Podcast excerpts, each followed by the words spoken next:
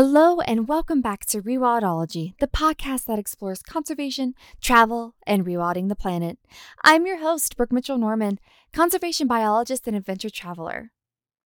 All right, so in this episode, I'm actually going to try something a little bit new. The podcasting industry, I don't know if you all listen to podcasts as much as me, but it seems that there is a transition to move from strict interview styles into more solo episodes. So, in this episode, and maybe in a future some future episodes if this one goes well i want to start breaking down headlines that we see you know just that clickbait stuff that I keep mentioning throughout many episodes on the podcast. Like, what is actually going on on these articles, most of which are short, that you click into them and you're like, okay, let, let's actually break this down. And this idea came to me not too long ago. I try to stay up to date as much as I can, as much as any of us can, on what's going on in the world today, what is going on in conservation and what should we be paying attention to? What are the issues that we need to definitely keep an eye on? And I follow Mongabay, which is a nonprofit conservation news outlet. They have a great website, they have really great articles, and I really love keeping up to date on what they publish. And they had a post recently on their Instagram, and this was the title of the article that announced Quote, cash strapped Zimbabwe pushes to be allowed to sell its ivory stockpile. Hmm. Well, that's one heck of a headline. And I definitely clicked on it to figure out wait, what? What is going on here? And this post was by Ferrari Muckemeyer. And I do apologize if the author of this article hears this and I completely butchered your name. I even tried to look up Google on how to pronounce it. So, again, I really apologize for that. But yeah, so this was released on June 1st, 2022. And after reading this article, well, first, I want to say I really respect the balanced view that was given in it. There was both sides that were given and a lot of facts and some context, but I really wanted to do a deeper dive into what the heck was going on. So, after I read that, the whole article, I did a Google search to figure out what details I could find. And the long and short of it, COVID wrecked conservation funds in Zimbabwe. So, in Zimbabwe, conservation is mostly funded through tourism, property leases, and trophy hunting. And all of us intrepid souls know what happened during COVID. We were all locked down, nobody was going anywhere. And the countries that heavily rely on conservation were hit the most. Maybe even some of you were directly affected by COVID. I mean, even I myself lost my conservation travel job here in the United States, as that some of you might have heard in a previous episode about my story there. So essentially, what happened is their conservation funds disappeared overnight, making it pretty much impossible to pay staff, manage their park, pay park rangers, anti poaching units, all the things that come with properly paying for and managing their conservation work in the country was gone. And from what I could find, it costs Zimbabwe around US $25 million per year to manage their parks. 3.5 million of which is for elephant management. And get this, if you're super against trophy hunting, this is going to be a stat that might be hard for you to swallow, but is very true. $2.8 million of that 3.5 million budget comes from trophy hunters. So they definitely have a big role to play in this in conserving the country's elephant population. So, this stockpile that they have is apparently 136 metric tons, which that is a shit ton, of ivory and rhino horns, which that's just thrown in there. And apparently, the stockpile is worth about $600 million. I don't know where that number comes from. I try to look it up to see where that number comes from. Either way, it is a substantial amount of money that this stockpile of ivory rhino horn is worth. And considering now that tourism has been crushed for over two years now, and that is what easily $50 million there in conservation funds that completely evaporated that they don't have. So, a sell like this could mean a lot. So, okay, yeah, understandable that this is being brought to the table. And apparently, it costs tens of thousands of dollars per month to guard and protect that stockpile, which again, there is no current conservation funds to fund the people that are trying to protect that stockpile from illegal activities. So it does make a little bit more sense why this issue is being brought to the table. If Zimbabwe will be allowed to sell this, then they would be saving money on guarding the pile while also making a huge amount of dough. And so Zimbabwe has decided that selling the stockpile is the best solution for them. And they're approaching CITES at the next summit to ask them to be allowed to sell their stockpile. Okay, so that is the background story. But before we make any further judgments, let's start breaking this down one by one. And of course, me being a conservationist, of course, I had to talk about the elephants first themselves. So it's estimated, or at least the last estimate, was that there's around 415,000 elephants that live across the continent of Africa, 70% of which resides in southern Africa. Of that amount, 100,000 of those live in Zimbabwe, which is double the country's current carrying capacity. And for context, the US is around 25 times bigger than Zimbabwe. That is a shit ton of elephants in a country experiencing major drought, food and water insecurity, and high unemployment rates. Of course, while the vast majority of us listening love elephants and can't fathom harming one, the reality is that it's extremely difficult to live with elephants, especially if you lack the resources to properly coexist with them.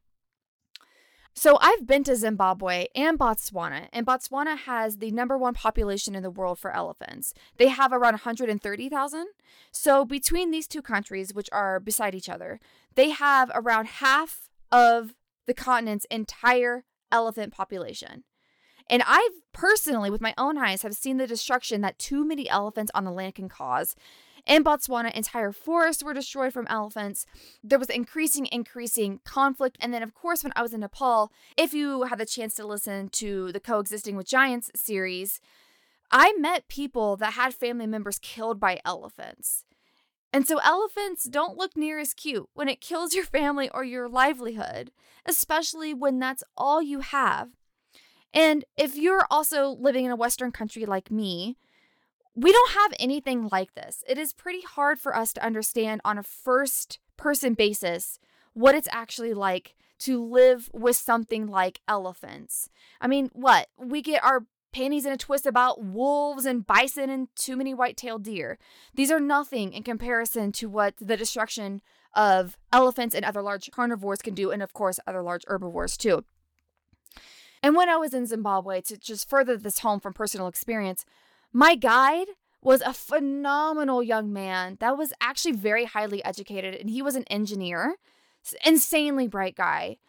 But there weren't any jobs. And so he became a guide because that was the only industry that he could get a job in. And I have no clue how old he was at the time, but I would imagine like 23, 24. And he had just had a brand new baby daughter who she was so cute. He actually showed me pictures of her and a wife to support with a phenomenal degree and nobody to hire him. So in Zimbabwe, the main industries are tourism, agriculture, and extractive industries like mining. And of these, only tourism promotes conservation. And if that's gone, what else do they have? So let's switch gears again and chat about CITES, which I mentioned in the very beginning part of this. So, what is CITES and why are they a part of this conversation? So, if you've never heard of CITES before, it stands for the Convention on International Trade in Endangered Species of Wild Fauna and Flora. Yes, that is the actual name, and it is a complete mouthful.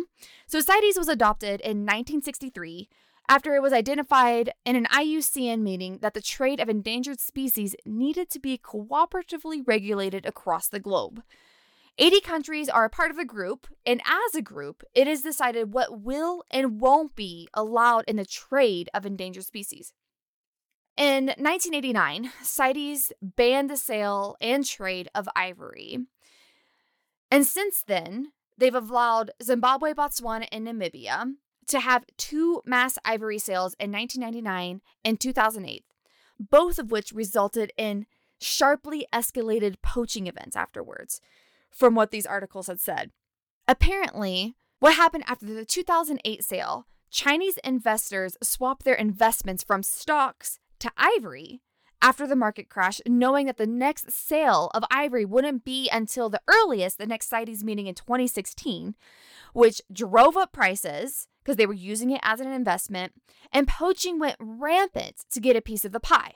But once they started to sell their stockpiles of ivory in 2014, the price of ivory plummeted, which is all incredibly interesting facts to, to consider here. And also, the Mongabay article provided two opposing but informative quotes from experts, and I really wanted to dive into these for a second. So, first, they quoted Lindsay Smith, who is the senior wildlife campaigner for the Environmental Investigation Agency.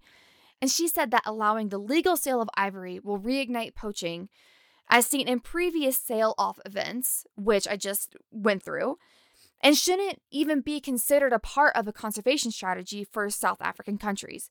She also reported that she's seen a decrease in ivory demand and poaching the longer the ivory market remains closed.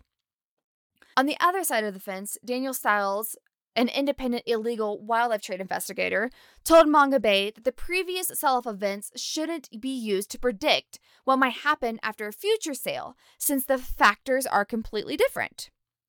And, he argued, if a commodity is legal, what motives do poaching syndicates have to risk illegal harvesting of ivory? Both of these arguments are totally valid in my view. One is saying, let's keep ivory sales completely off the table, and the other says the factors are different and past events can't be used to predict what might happen a decade and a half later. Another layer to this in 2019, CITES also highly restricted the sale of wild elephants, making it nearly impossible for elephant heavy countries like Botswana to sell their elephants to other countries. And so, what is a country to do? That means all that is left is culling, which means killing of their elephants. The IUCN reported last year that illegal poaching for ivory is on the rise, even though the sale of ivory has been illegal for decades. So, this also begs the question Would flooding the market with legally harvested ivory increase or decrease poaching of wild elephants? In East African countries like Kenya and Tanzania heavily oppose the sale for fear of poaching increasing in their countries. If CITES tells Zimbabwe no, and the country decides to proceed with the sale anyways, then they will have to leave CITES, which could have devastating ramifications for the country. All right, so after listening to all that, you probably have your own opinion or your idea that you've come up with yourself. I don't yet have an opinion because the biggest question for me hasn't been answered and can't be answered anytime soon, and that is who is the ivory going to be sold to and for what purpose? For example, my husband and I talked about this issue for hours, and he had an interesting solution that I want to tell all of you about as well. What if the ivory was sold to a high end piano manufacturing company who made phenomenal pianos, sold them to affluent buyers, and then donated the profits back to Zimbabwe, essentially giving the country double the amount for their ivory stockpile? Huh. Well, that could be a possible fantastic solution. But of course, playing devil's advocate, as I always do, what about the other piano or other ivory manufacturing companies that didn't get a piece of the pie? Will they be pissed and start turning to the illegal trade for being left out? That's a very possible thing that could happen, and then as a result, drive the illegal market in a different way. I also saw an interesting comment made by a reader on the Mongabay article, essentially calling the conservation community out, aka us, and said to put our money where our mouth is. For example, Zimbabwe could sell certificates worth a certain amount of the ivory stockpile raise the funds they desperately need, then destroy the ivory in the rhino horn. This way, the ivory never leaves the country and they still get the funds they need. At the end of the day, we need to remember these factors. This ivory is an unfortunate byproduct of Zimbabwe having a thriving elephant population with natural deaths and poaching confiscations. They also have too many elephants that need to be dispersed off of their land and the country desperately needs money to support its population. All right, let's come full circle on this very difficult issue. There are three potential avenues that we've touched on today, which by no means is an exhaustive list. One, destroy the entire stockpile with no sale. Two, sell the stockpile, make some serious money, and potentially reignite an onslaught of poaching. Or three, develop a creative way to use this stockpile for good. The moral question here is do we use these animals that have already died to help conserve their living counterparts? Or do we not risk a future course of action that could potentially put the entire population at risk? So I looked to see when this CITES convention is going to happen, or summit, I think it's called. And it looks like it's going to be in November of this year. So it sounds like we might have some time before we're going to get an answer on this. And of course, I'm going to keep up on this because the ramifications after could be huge in more way than one. Let's say this goes really well and Zimbabwe sells off their stockpile. They make over 600 million US dollars. They kickstart their economy and there isn't an increase in poaching afterwards. Does that mean that more countries are going to follow? Is does that mean that Botswana, Zambia and other countries that have a high ivory pile are they also going to want to sell and flood the market again with additional ivory stocks and rhino horns?